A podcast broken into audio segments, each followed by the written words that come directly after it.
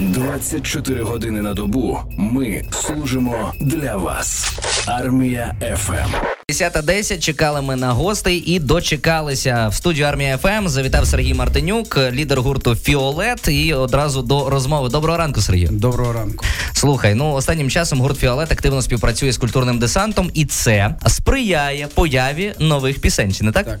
Так, е, власне, пісня Мати Мачуха, з якою я сьогодні прийшов, стала винятком, тому що я ще десь влітку чи весно, весною прийняв рішення, що принципово пісень про війну писати не буду. Тому що мені не дуже подобається про те, як в українській музиці загалом ця тенденція, вона в нас так завжди. І після революції гідності, під час всіх інших етапів відбувається просто якийсь спекулятивний двіж, пов'язаний з тим, щоб е, хайпувати на темах. Відбувається якесь знецінення нездорове. Я собі вирішив все.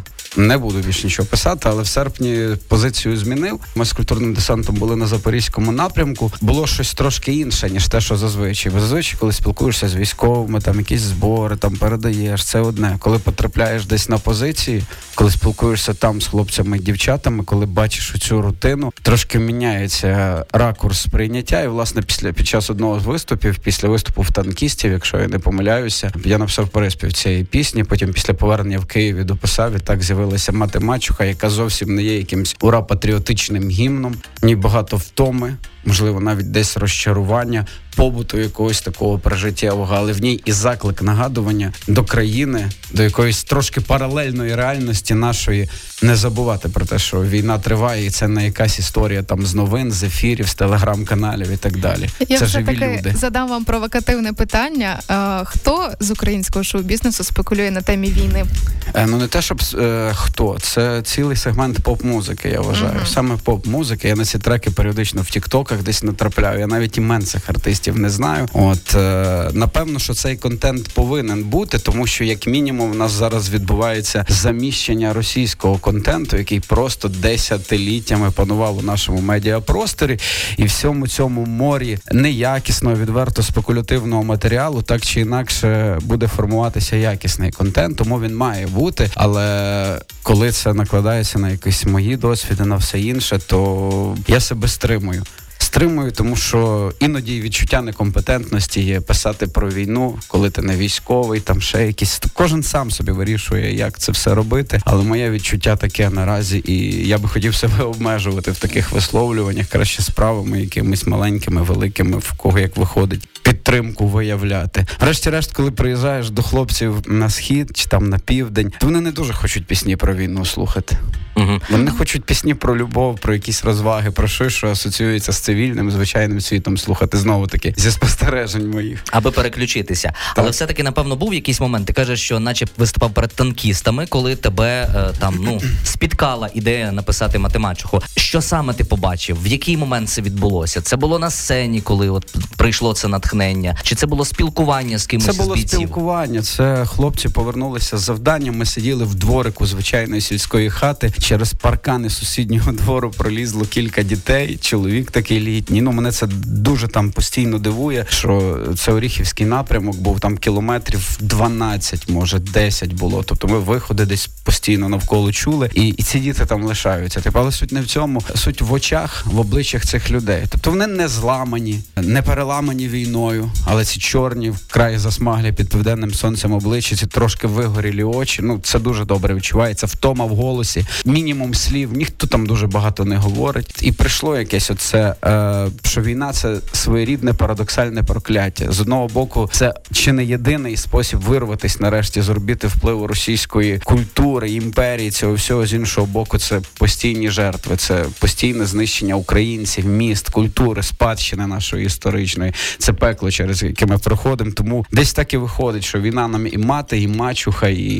і все на світі, чим ми зараз стикаємося. Тому саме така назва, бо нам одразу, як ми прочитали назву, одразу знаєте, квіти в голові. Ну, така так, квіткова так. назва. Це тобі Настя квіти в голові. Та ти теж Ну, треба признавайся, мислити глибше. признавайся. Так. Ну а загалом, чому така алегорія? Ну, власне, я пояснюю, що війна не хотілося б її окреслювати виключно в негативних тонах, але й героїзувати не хотілося. Бо справді, е, після кількох революцій, після змін влади, здавалося, от-от вже настане життя. От-от ми позбудемося оцього трьохсотрічного, якщо не довше, колоніального тиску, витіснення української мови і нічого. І все дійшло вже до якоїсь точки максимальної. І ну я не з тих, хто героїзує війну. Напевно, я не можу собі дозволити це, не будучи військовим, робити. Але тим не менше, я вбачаю в цьому цей рушійний момент, коли війна може остаточно все змінити.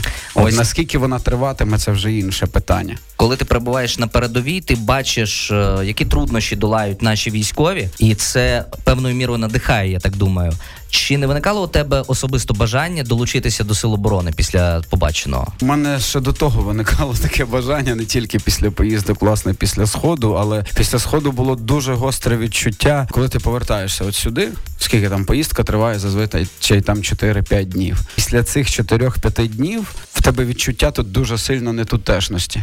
Хочеться повернутися туди, тобто ти не можеш зразу відразу собі сказати, все, я готовий йти воювати, все, і ти готовий проходити КМБ місяць там чи два, і ти там умовно там штурмовиком, ще там кудись. Ні, але є точно відчуття, що війна стала тобі ближчою. Ти побачив через призму, через очі тих людей, і якась е, градус готовності в тобі піднімається. Типу, просто ну для кожного це напевно якесь дуже життєво важливе рішення. Пожертвувати сім'єю, там роботою, всім іншим. Піти з ризиком, з розумінням, що все цього всього може не бути вже за три місяці, за чотири, за п'ять. І...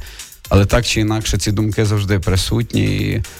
І до речі, не тільки в тебе, в твоїх колег-музикантів вони також е, мають місце. Вони часом розповідають, що схожі відчуття переживають. Дехто мобілізовується, дехто в культурному десанті, скажімо так, встигає працювати. Це нормально. А ось з тих, е, хто мобілізувався з колег-музикантів, е, кого ти вважаєш найбільш гідним, не знаю, чи до- доречно слово крутий вживати, от найбільш гідним військовим.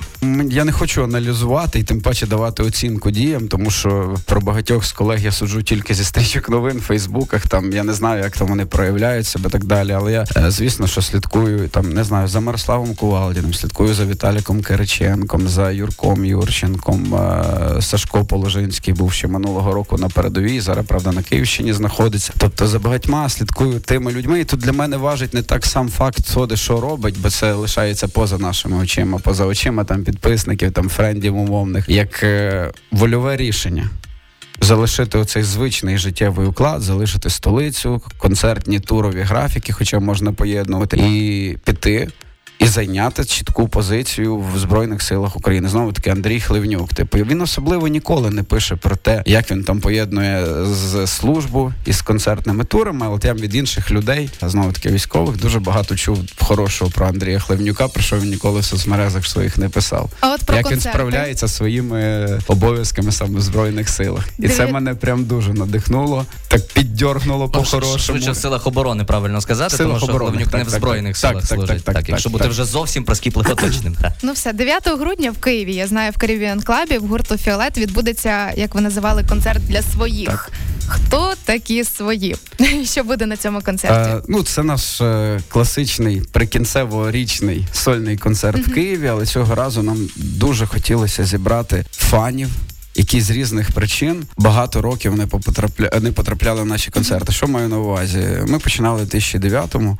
З того часу виросло, можна сказати, ціле покоління людей, які вже встигли і дітьми обзавестися. Там хтось бізнесами, хтось роботами, хтось кар'єрами, хтось воює. І ми собі вирішили, яким чином різними способами зібрати на концерті, окрім тих, хто просто прийде, купить квитки, і тих людей, які починали з нами цей шлях там з початку десятих років. Ми прям точково пишемо ці люди, запрошуємо Вау. десь їх і отаку от історію. Плюс ми е, оголосили серед наших фанів е, таку акцію точкову. Люди складають трек-листи концертні. Ми з них вибрали пісні. З них частина є тих, що ми вже по 5-7 років не грали. Якраз це я з Харківщини повернувся в понеділок зранку, в який там в 6 вже на 10 поїхав на репетицію. І оці два дні е, ми бо далі знов їду на Херсонщину на тому тижні, і особливо часу на репетиції не буде насправді. І тому от такий буде домашній концерт для своїх е- і для фанів, звісно, молодих, нових і так далі. Краще і дещо нове А Звісно, вже і математику презентуємо О, наживо. супер.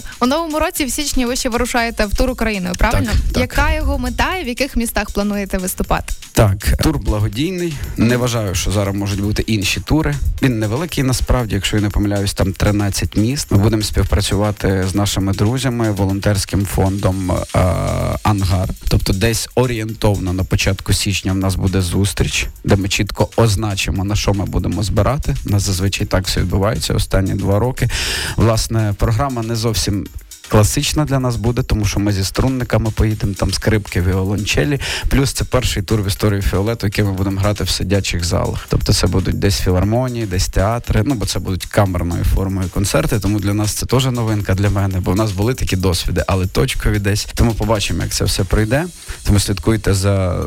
Новинами в соцмережах в Києві буде завершальний концерт. Ми його поки що не оголосили, тільки оголосили, так би мовити, континентальну частину туру. Плануємо там, до речі, не тільки там відносно мирніший захід, центр там України. Поїдемо і в Харків, поїдемо і в е, Дніпро, в Одесу згодом плануємо поїхати, тому що туди потрібно їздити, дотримуватись, звісно, всіх норм, правил поведін по проведення заходів подібних, але їхати треба обов'язково. Однозначно, ну і треба вже в завершення нашої розмови. Перед тим як ми почуємо нарешті на армії ФМ пісню Мати Мачеха від гурту Фіолет, почути твої побажання нашим захисникам, і захисницям, які зараз боронять нашу священну українську землю і слухають армію ФМ. Хлопці, дівчата, тримайтеся. Зима прийшла. На жаль, я люблю іноді романтизувати зиму, бо я народжений в грудні, такий грудневий хлопець. Але останні роки з війною з усім зима це ні разу для мене особисто не привід радіти, бо я страшенно не люблю холод.